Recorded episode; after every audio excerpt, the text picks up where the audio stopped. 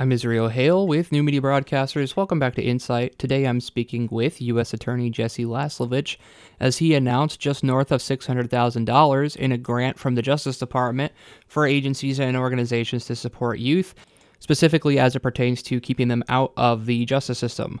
Jesse, why don't you give us an overview of what this grant money is going towards? Yeah, so one thing the United States Department of Justice does um, is try to be proactive. Uh, as I say to folks, our work typically is reactive. A crime is committed, it's investigated, we prosecute and hold uh, an individual uh, accountable. Uh, but they, but the department on the proactive side has monies uh, set aside, appropriated by Congress, that uh, allow us to issue grants across the country, and of course here in uh, Montana, over 600,000 was awarded to the Montana Board of Crime Control, uh, that is with the State Department of Justice, uh, and they administer the grant that goes out to various uh, local uh, groups who are charged with, you know, addressing uh, or helping uh, juveniles who have been or, or, youth who have been identified as as at risk. So our goal is to get the money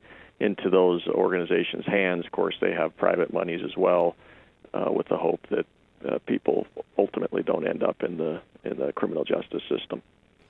So, in terms of what organizations you're giving to and what sort of programs that these organizations are running, can you give us any specific examples? So, uh, the big, bro- for example, Big Brothers and Big Sisters, uh, they're uh, everywhere.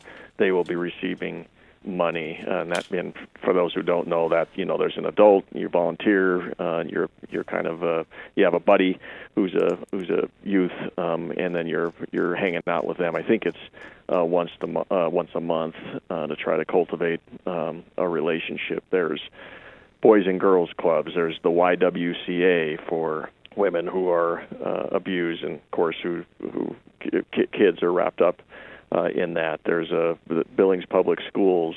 Um, there's the we're actually Rocky Boys Indian Reservation near uh, Havre, of course.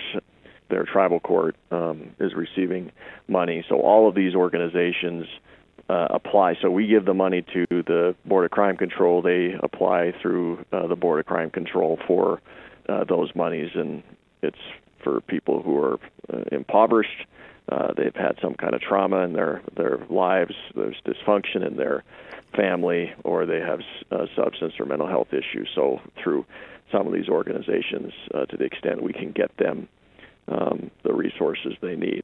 I'm Israel Hale with New Media Broadcasters. Thanks for listening to Insight.